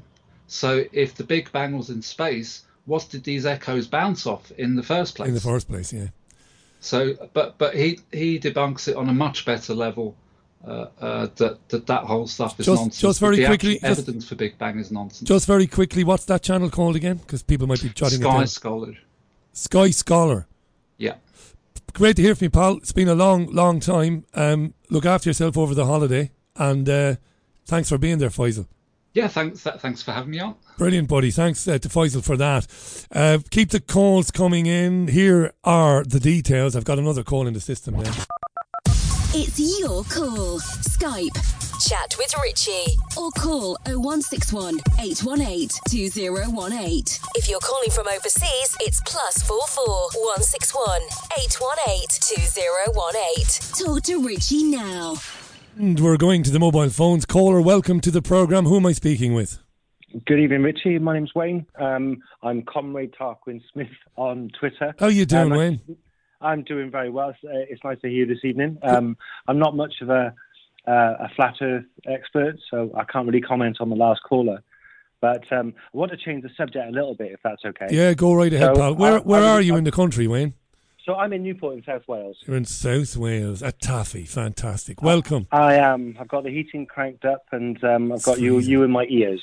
So that's my that's my Thursday night covered. Brilliant, buddy. well, Um, look, change the subject by all means. Go ahead. Yeah, so um, I, I went to London a few weeks ago to watch a comedy show at the Backyard Comedy Club, which is um, Lee Hurst, the comedian, is his comedy club. And it was arranged by Charlotte, the Baroness of Burnley. And she got in, um, so it was basically a Delingpod. So James Delling did a Delingpod, but they were uh, with, with comedians. So there was people like Tanya Edwards, Abby Roberts, and um, Alistair Williams and Carl Vernon. Now, these comedians have all been banned or lost their agents because of their views during um, the pandemic, scandemic, you know, and so they so they, they've they've kind of lost lost their their income. So, really? uh, hang on, hang on, Wayne. So these people you've mentioned and uh, Yeah. comics struggling to get a gig because of their political opinions. Absolutely, and because of how they feel about um, you know the the, the the the the COVID nonsense and the jabs and Jesus. uh, and um, yeah, so they've um, and, and they're all excellent comedians. So they we got she got them all together on this Sunday afternoon in London, and it was absolutely it was it was it was brilliant. It Well was done. lovely to be. There was 300 people there, and all of them on our side, Richie, and um, and it was an amazing afternoon. It must have been a terrific to- atmosphere, Wayne. Uh, it was it was an amazing atmosphere, and it was also nice. to know when we, we, we if you watched TV during the last few years, and there's been no comic pushback on the ridiculousness of everything. None. Not a, Uh, not a sausage, Wayne. not a sausage. And these guys were able to do it. They were able to let loose and in front of people who understood. And Yeah. it was real. uh, It was a real electric atmosphere. So I was, and, and I remember speaking to you a few years ago, Richie, on Twitter, and you mentioned that you were looking to do a bit of stand up yourself. Hang on a second there now. I'm no stand-up comedian. No, what what what what I do, I'm um I I've always been mildly amusing in company. That's how you would describe me. I can be mildly amusing. So what I wanted to do and I was nearly there, I was very nearly there, was to do a pretty small national tour with an audiovisual presentation where I would take, you know, take the Mickey basically out of everything that was going on. And this is before the whole COVID thing. But uh, no, I, I, I don't want anybody thinking that I had any ambition to be a stand-up comic. I I crap myself, Wayne. I don't know about you, but give me how could I admired them so much the bravery to stand up there and make people laugh. I think I think I've always there's been a part of me, Richie, that I always thought, you know, we, we all think funny stuff. I, I used Yeah. to drive a lot for a living, and you're driving along and you're thinking of stuff and it makes you laugh. I thought I'd like to do maybe one write of these. it down, um, write it down, Wayne. maybe one of these um, sort of ten minute open mic slots. I thought that Yeah. would be on my bucket list. So so maybe, but maybe you should uh, revive that show. It sounds like it, it, it could be something even more interesting in this day and age, Richie. Yeah, it was funny. I had a lot of it. Um, I had a lot of the videos downloaded and stuff. It was a lot of the stuff that, like, I talked to Jean Ann a lot about this. Jean Ann, obviously, very accomplished woman, actress and TV and stage and screen and all of that. And I talked to her about how it would work, and and, and she was very supportive of it, of the idea.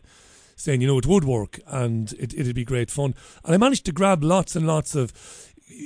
My monologues are generally me taking the mickey out of stuff that I find to But be ridiculous. some of them hysterical. Honestly, Some of them are funny, right? running down my face before now. Well, thanks for saying that. And what I was going to do in the live show thing was to take that audio, which is often video, take those videos that I convert into audio, and to do the monologues in, in a 90 minute show, uh, to, to, to kind of send up the uh, the media. I'd love to do it, Wayne. And you know, just before the whole COVID thing, I was in touch with a, a lovely woman, an agent, I won't mention her name. I had three or four theatres community theatres. It's amazing you saying 300, uh, varying from 200 seats to 400 seats, 300 seats. And it was all looking really good. And I was only going to take about three weeks off the radio show. And I was going to do it. And then the scam landed on, on our faces. But um, yes, mate, I, I, I can say with absolute sincerity, I'm, you know, I'm thinking about that. If I can, you know, further down the line, definitely, yeah. But it sounds wonderful we- what happened in London. I mean, I, I met Charlotte once. I think I met her at the Bowlers Exhibition Centre in Manchester. That was some day when David Icke was kicked out of Old Trafford in the in the morning, and there were hundreds and hundreds of people coming to see him in Manchester. And uh, Icke rang me up and he said they've kicked us out of Old Trafford. He was driving up. No, in fact, he wasn't driving up. He was staying in a hotel in town, and he said, uh, "How you know?" We'll put it to the test. How well connected are you in Manchester, Richie? And it turned out very well connected because uh, Paul Ripley, the legend that is Paul Ripley, uh, got straight onto it with all of his connections in music and theatre. And we managed to get the bowlers within hours to save the day. I'll never forget that. It was an amazing triumph against tyranny, Wayne. You know, I bet it was, It was yeah. amazing. We had some night that night in the bowlers, you know, sticking two fingers up to Man United. And um, but I met Charlotte. I came across a lovely woman, and I didn't know this happened in London. I'm I'm absolutely. I, I want to hear more about this. Well done, well done, wonderful stuff. And do they have We'll have- you'll have- plans to take it elsewhere, Wayne? Yeah. So yeah. So um, um, uh, I, I have spoken to Charlotte about this, and yeah, there's there's plans. I think she'd like to do something in Manchester, actually, Richie. So um, so maybe you'll get your writing cap on, and maybe maybe you'll make an appearance. It'd be, good. It'd be good to see you actually up on stage. rather I'll than, plug. uh, I'll plug the unmerciful bejesus out of it, but get up on stage that I won't do. Not until I'm properly prepared for it. You'll have, But, to get, um, you'll have to get Charlotte on the show. She's um, she's uh, she's done doing some interesting stuff lately. She's she'd be a good one to chat to. I follow her on Twitter, so um, yeah, that that's something I'll definitely do. Hey, listen, thanks for telling us about that. Are there videos of this anywhere? I, I think it's um, yeah, I think it'll be coming out over the next few weeks. Um, so uh, James Delingpole, I don't know if you well, you, you you obviously know James Delingpole. He was He's, on this. um, Um, he was on the show about two years ago, shortly into the COVID thing. He came on. We had a nice chat. Yeah, good lad. He's got a popular podcast. Uh, James Yeah, and it- doesn't he? Yeah, yeah. And so that was so the comedians come what, did their bit, and at the end, then for an hour, um, James Delingpole interviewed them and let some audience uh, ask them questions, and it was it was a really successful day. With, uh, there was no negative um, uh, no negative vibes at all. It was a real good energy and vibration in that room, even though it was a, a Sunday afternoon. And um, so, yeah, yeah, so putting that, and it was lovely to have being around those like-minded people, Richie. You know, there was no masks, there was no. It felt like the old normal Yeah. not this new, stupid new normal which they're trying to introduce to us everywhere. And it did feel like it was a bit of, uh, and there were, there were a lot of people connecting, a lot of people from Facebook and Twitter who'd connected over the last few years, who'd not met, but they'd connected online. And it was the first time they met. So there's some real bonds being made at the same time. And uh, it was a it was a it was a fantastic atmosphere. And if it could be done elsewhere, I think it'd be a bonus to any place. I Yeah. love it. And I love it. Well, look, any news of uh, other such events, whether it be here in the northwest or anywhere else, um, uh, you know, I'll do my bit to plug it. I'm, I'm sure um, other independent radio shows and, and, and podcasts will, will do the same. It sounds absolutely brilliant. I didn't know anything about that, but then I I live a very sheltered life, to be honest, um, and I don't I don't Well, speak to uh, many people o- o- on a daily basis. But uh, yeah, yeah. But it was a great it was a great comedy show, and um, I don't know if you know you remember Alistair Williams. Have you had him on your show? I don't He's, think um, so. So he um, famously he uh, one of his jokes a few years ago about Brexit when uh, it was the Brexit Burger King joke, and it went viral um, online. Um, and it um, but when he started speaking out again at the beginning of uh, the the uh, the pandemic, he um, he pretty much lost everything. He lost all his bookings. He, I think the one guy, um, uh, oh, I can't think of his name. It's Andrew Lawrence. Um, you might see him on Twitter. He was another one. He had a Radio 4 show. Um, he was doing really well. Had, he was selling out mainstream theatre. And literally overnight, because of a few uh, Twitter videos that he put on questioning the narrative, he lost He lost his gig. And I know it's He a lost- cliche. It's a cliche. What I'm about to say is a cliche, but I'm going to say it anyway. This is abject tyranny. This. I mean, you think back to what happened at the Bowlers at, at, at Old Trafford. Manchester United had a contract with DavidIcke.com. There was a contract in place. Um, everything had been arranged. The venue inside the ground, the, the room, the room, the big room inside the stadium, all of that had been done. Contract signed, and some Zionist working on behalf of the Israeli government. Now, this is a fact. I'm not making this up. Contacted Old Trafford or tweeted them, and then contacted an MP in Manchester and said you can't be letting a hateful guy who hates the Jews and uh, you can't allow him to to perform his hatred at Old Trafford. And within minutes, United cancelled the the event. There was some email I think sent to davidicke.com. Nobody would speak to him. This is tyranny that they could do that. That just by ringing somebody up, we we heard um, Natalie Bird earlier on that a trans woman could basically destroy her career in politics because Natalie said we have to have safe spaces for women. This is tyranny where we are now. it's tyranny, craziness. isn't it? It's that And a comedian could be could be told by a venue. And I mean, th- they must be hiring him because he's good. They must be hiring him because they know it's going to be a good night. They're going to make a few bob. But somebody rings up and says, "Ah, he's a conspiracy theorist, lunatic. He doesn't believe in in lockdowns, and that he could lose his gig because of that." That's tyranny. Absolutely, and I think these they're showing their hand though. The comedians can really put. They used to be able to put governments to right or people to right. They could really make a laugh. Look at Spitting Image, what they did. To, they made these people a laughing stock, and that's what comedy can do. And we haven't been able to see this pushback from comedians. And this is what and seeing it live on stage, it was just brilliant. And I think we, we need more of it because it's, again, it's, it's a bit civil disobedience in the way of comedy. That's what it is, Richie. Sounds brilliant, Wayne. That's a brilliant review, buddy. I hope you wrapped up well there in Wales. I'm going to take another call. Lovely to speak with you, Wayne. And good to speak to you. And uh, hope you have a good Christmas and New Year. And try and try and stay away from that uh, that terrible flu. Oh yeah, abs- absolutely. Thanks, Take Wayne. care, Richie. Nice- You too, buddy. All the best. Merry Christmas to you and yours as well, and a and a prosperous New Year. Lovely call. I wasn't aware of that. I know who Charlotte is. I met Charlotte in Manchester, as I said, and I would have swapped uh, tweets with her before I was kicked off of Twitter. And I didn't know anything about that. What a great idea. And the point he made there, I've had, I speak regularly on the phone to Jean Ann Crowley. And from the get go, we were bewildered. Not naive, not naive, but bewildered. The lockdown nonsense and some of the proclamations made by the scientists, by the politicians, and by the media were a gift from God to satirists and a gift from God to to stand up comics. A gift. A gift, like. I mean, look at the fun I had uh, in the monologues with the nonsense. The laughs, the belly laughs that you and I had, laughing at this stuff. It was a gift. But largely, you know, the very well known, the successful comedians, the ones with their own television shows, um, they didn't touch it. The tough guys. Where were the tough guys? Um, the Scottish guy whose name escapes me, uh, who is very good at dealing with hecklers. I can't, Frankie something or other, Frankie Boyle, is that his name? Where were these people?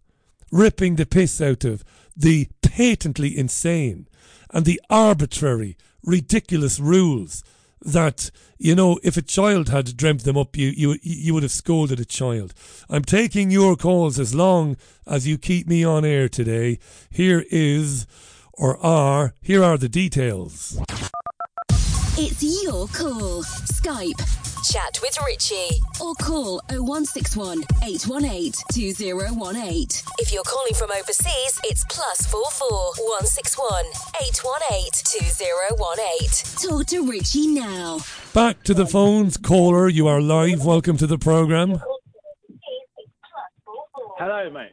How you doing? Turn me down in the background there if Yeah, you don't I'm, mind. I'm, I'm now, I'm now doing that, man. oh, um, yeah. Who, um, who, who am I speaking with? Millie. Millie, how you doing, Millie? I can hear myself in the background, so if you don't mind turning it down, yeah. There you go, buddy. There you go, buddy. Take your time. Right, my friend, go ahead. What would you like to say? Nice to meet you. Um, yeah, well, we spoke back in 2019. Um, I was like sort of saying about like um, the um, telecom workers putting shit up on the mast posts or on the telegraph posts. Oh, the 5G, yeah, I remember. Yeah. Um, I, uh, but yeah, like I've messaged you um, probably the last evening. Um, well, what what I was saying was like that I've like got four family members that have like been affected by this vaccine, um, and like uh, a next door neighbour of one of my like family members who has like had a stroke. Um, two family members have, been, have died after this vaccine. Two of your Um, two two of your family have died after the jab, Millie. Yes. Honestly. yes. Um, yeah. Um, another one has become disabled. She can't go out and do stuff. Like she was a healthcare worker. Um, Jesus Christ. she was coerced into having the vaccine. Um, and another, like um, my father, or ex-father-in-law, he he's not been well, but like got you know every everybody is like just had this vaccine, like, and he's like had two heart attacks and a stroke, or a mini stroke, and yeah. Um, Can I, don't ask you? Um, can I- can I ask you to do me a, a, a favor? I'm not patronising you. Um, relax. You've got plenty of time here. I'm not going to be cutting you off. Yeah, So I'm a little bit like sort of. don't be nervous. No, no, you shouldn't be nervous because um, when you're talking to me, and we're, we're, we're mates, right? I t- we talk to each other every day. So Yeah, man. I, I, let, let's stay with this now. So do do they suspect that they were injured by the vaccine, or do they think it's something else? I don't even think they've like really considered it. Um, and this is the thing. It's like I've like um, me and my partner have split up recently, and I mean I don't know. That's that's another story. But her mother, my my ex's mother, she she wasn't very well. She ended up in hospital. Um, they um, prescribed a lot of medication. I think midazolam. I think more. Well, yeah, morphine, and she bounced back. And like the family members were allowed in to see her, and like luckily enough, like they managed to get her out of hospital. Um, she ended up back at home. Um, and she's she she survived another six months. Um, but like if she was left in hospital, I'm sure she would have died really quickly if them family members couldn't get in there. That's yeah. I think you're thinking about midazolam now, right? You're thinking about midazolam and and But this. that is that is one thing. Um, yeah. But I can I ask you, I- Millie? I- hang on a second. Can I ask you to stay with the family members? So, four family members have been injured, and you said that two of them have died, and you think it's definitely the jab. Why do you think that? Well, I, I don't definitely think it's the jab, but You suspect it. following the jab. Following the jab, and, and were these like cardiac issues? Were these heart attacks? He said stroke, I think.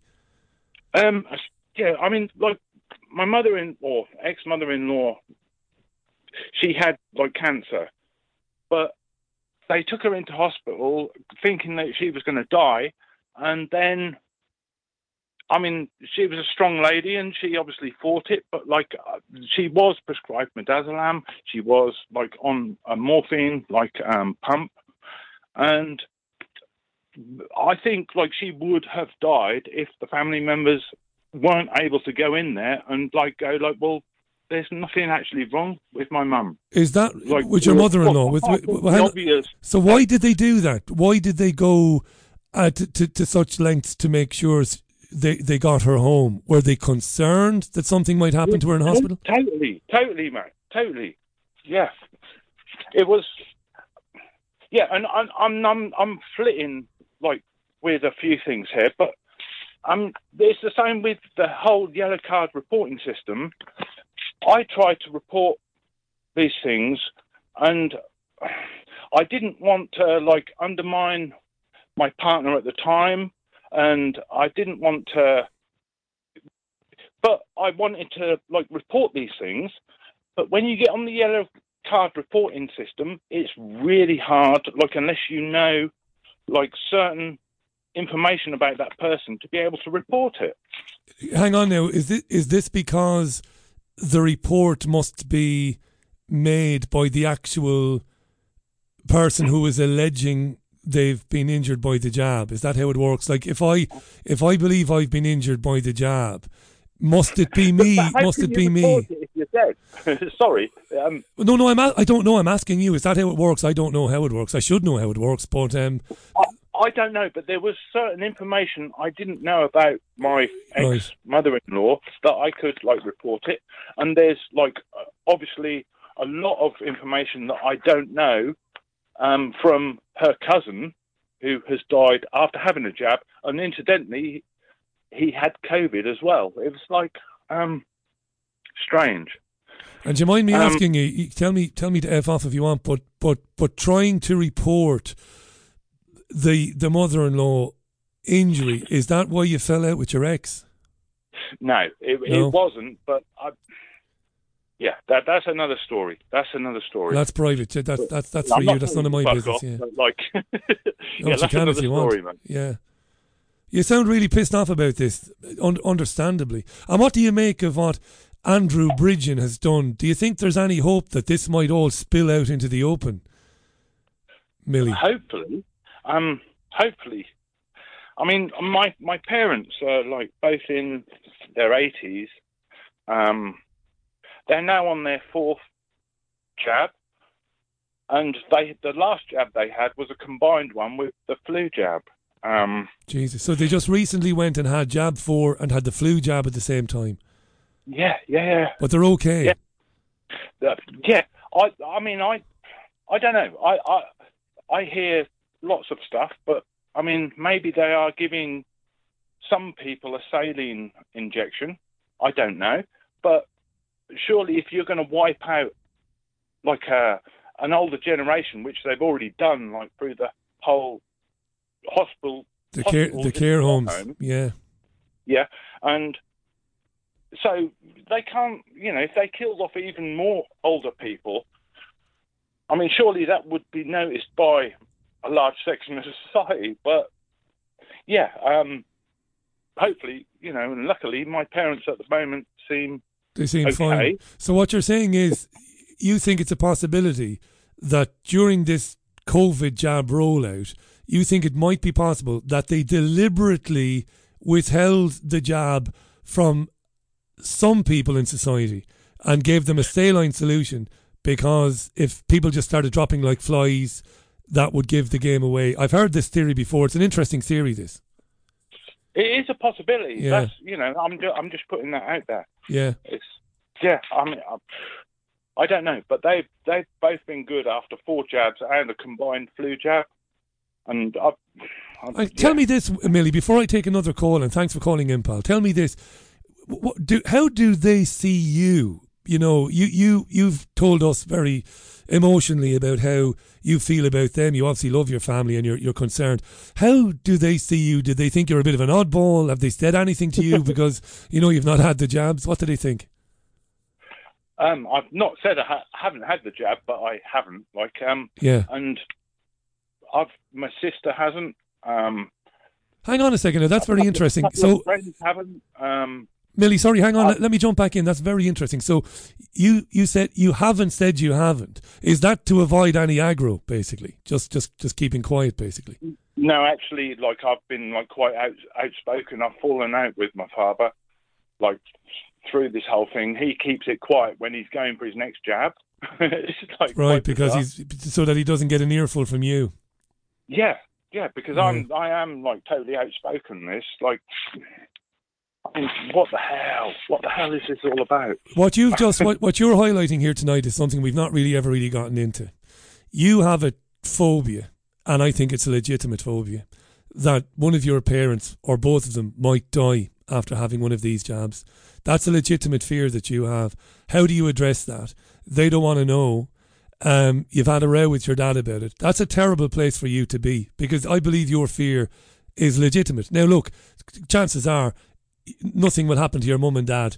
They're not killing everybody. These things. They're not. They're not harming everybody. But you're in a terrible. si- My bet, better half is in the same situation. Her mum is a great woman, and she's had the jabs, and will continue to have them, and doesn't want to hear anything said uh, against the jabs. And my missus has to try and navigate that, as as you're doing. Your fear for the person you love. You know, you don't love anybody any more than you love your parents, or maybe your children. But what? How do you go about it? It's very hard. I know, I know. It's like I say, I've, I've, I've fallen out with my father over it. Um, Not permanently, I hope. No, no, no. We, we, you know, we, we talk, and actually, like the guy, my dad, bless him, the guy, like he, he he's like getting into GB News, and I That's mean, we all know that like, controlled bullshit. It is, but it's a start. A- At least he might hear something on there, you know. to be opened up to Yeah. things, but he doesn't get the jab. It's like, you know, if we've been lied to, to about the moon landings or whether the Earth is flat or a Yeah, globe, yeah. um, I mean, does it really matter? We're arguing. No, you're bang on. This is the most important issue at the moment. They're putting jabs in people's arms, and we know that those jabs are dangerous for some people. We know that Yeah. they're very dangerous for some people, and that's there's nothing more important now than getting that information to people as quickly as we can. Millie, if you want to make another quick point, because I do have another call coming in. That's a brilliant call, pal. I'm glad you got through, mate. No, no, no, that's all good, Richie, man. Like, um, but um, just like going back to last night's show, there's a guy called Jason Breshears, and I think it's archaix.com. Really interesting theory. Check it out, man. Archaix.com. I'm writing it down as you're talking to me. Yeah, I will, and I will. I genuinely will. I mean, I got it, got it there. Yeah. A-R-C-H-A-I-X. A-I-X dot, dot com. Listen, do me a favour. Have a lovely Christmas. Thanks for calling You in, too, pal. buddy. And look after your parents. You too. Rise above. Rise above. Great stuff, Millie, and Happy New Year to you as well. Millie there. Brilliant call, that. That's hard, that, isn't it? Elderly parents, four jabs, flu jabs. And you know that these jabs do hurt some people. And you know that these jabs are hurting more people than the other jabs did for 50 years. And you know this. And your parents are taking it. And your parents don't care or are not interested in what you have to say about it. And they won't look at the the opinions of other doctors. And this is worrying you. How do you deal with it? Uh, this is your Richie Allen show. The time is 14 minutes to the top of the hour. Caller, we're back to the phone lines. Good evening. Who am I speaking to? Hello, Richie. Good evening. Who, who have I got? Hi, Richie. It's Dean. I spoke to you last week from Lancashire. How you doing, Dean? I'm very well, thank you. Good to have you on. I'll ask you to be brief now, only because you were on Yeah. last week and there are other calls in the system. Go ahead. It's a super brief one, this, Richie. Um, during this, this COVID thing, when we had the daily briefings from allegedly Downing Street, you know, with uh, Patrick Vallance and Yeah. uh, and Boris Johnson, I actually made a note of what they said. This was actually a verbatim quote, which I'll read to you. It's very quick. Uh, it was actually at 5:22 p.m. on Thursday, the 16th of April, 2020. So it's very early on this, actually du- during the briefing. And this is what Patrick Vallance said. He was the UK Chief Scientific Advisor. He said it's worth remembering that the ONS rates are people that have got COVID on their death certificates. It doesn't necessarily mean they have been infected because many of them haven't even been tested. Amazing.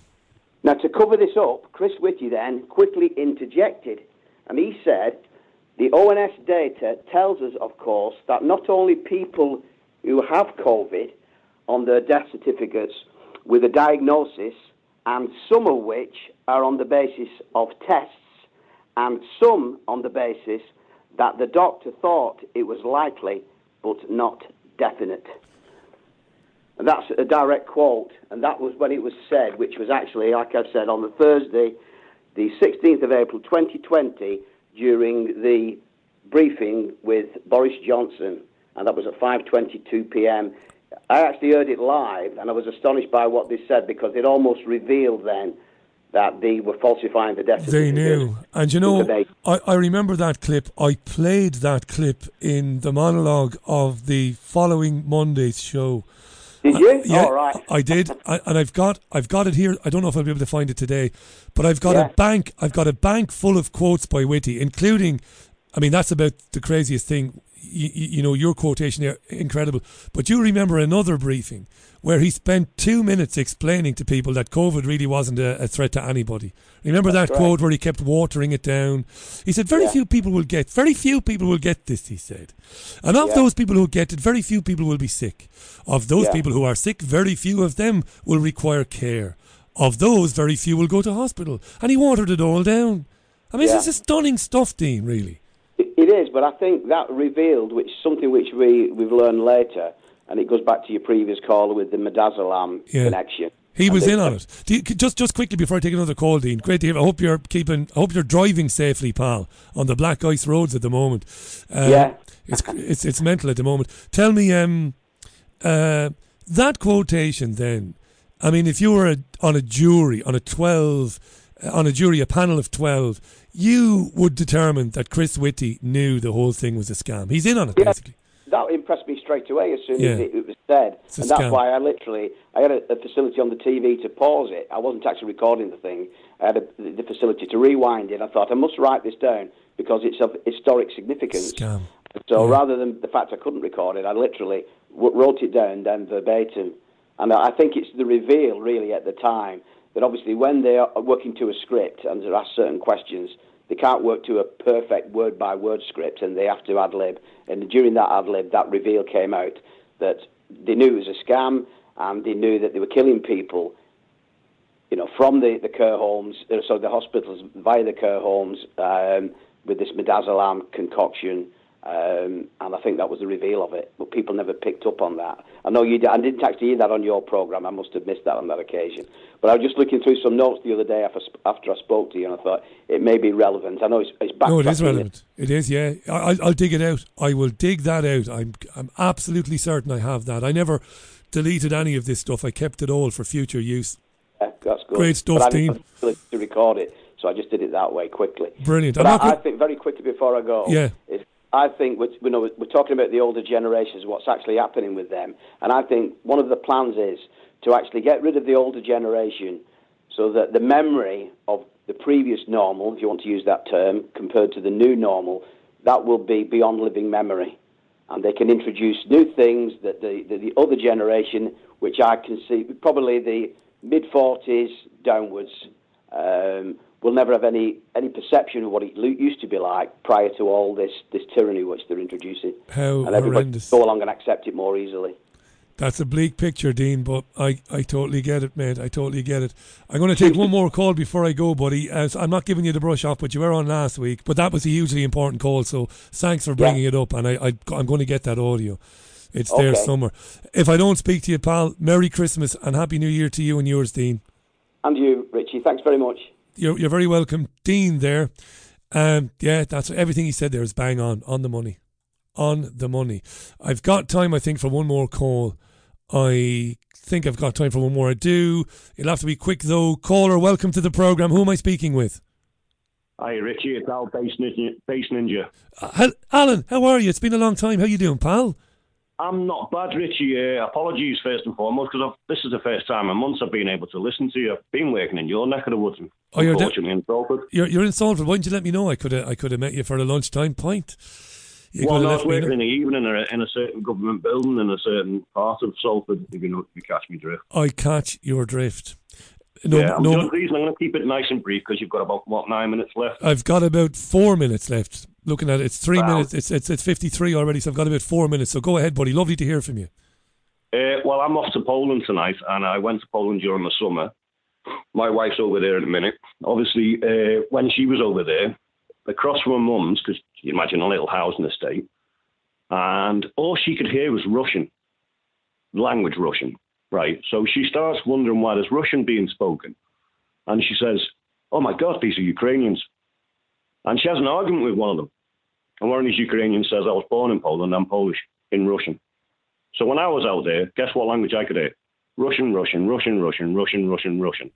So I'm wondering, when I get there, is that the language I'm going to hear again? Russian? Or am I going to hear Polish? Because there is a distinctive difference between Russian and, and Ukrainian. Now, obviously, a lot of Ukrainians do speak Russian. My wife can speak Russian. She's Polish. A lot of Poles can understand Russian. I can speak about three or four words in Russian. Yeah. It doesn't make me a fluent speaker. I can speak Polish quite proficiently. But, you know, last about 2014, 15, when I was out there, m- when my wife was shopping around, she said to me, Can you hear that accent from this lady who's serving you? And I was like, No. She went, She's Ukrainian. And I was like, No way. And then I heard her speaking Ukrainian. I was like, No way, there's such a difference. So I'm just, when you're standing, because I'm going to Gdansk, you can actually see Kaliningrad in the distance, which is, you know, with their big Baltic fleet, the Russian Baltic fleet is there. So I'm kind of intrigued how my family are going to react when I turn up and go, it's uh, your country blew up them pipelines with mine. My, my father-in-law is going to go nuts, but I'm going to have that polite conversation with him. You're not. Go, "You you're don't going to. You're not going to swerve it. You're just going to jump in with two feet. Yeah.